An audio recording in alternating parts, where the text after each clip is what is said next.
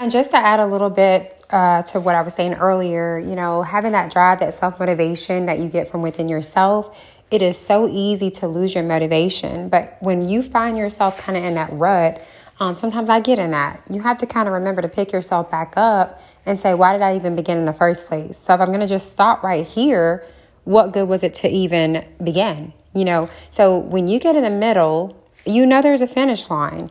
But with true passion and your interests and desires, you're always going to be learning new things and how you can better help yourself and then you can help others. It's all about never giving up. And that's something that we have to remember. The journey is going to be long, it's going to be hard, but it's worth having if it means your passion. So do not give up and continue to grind. Have a good day, guys.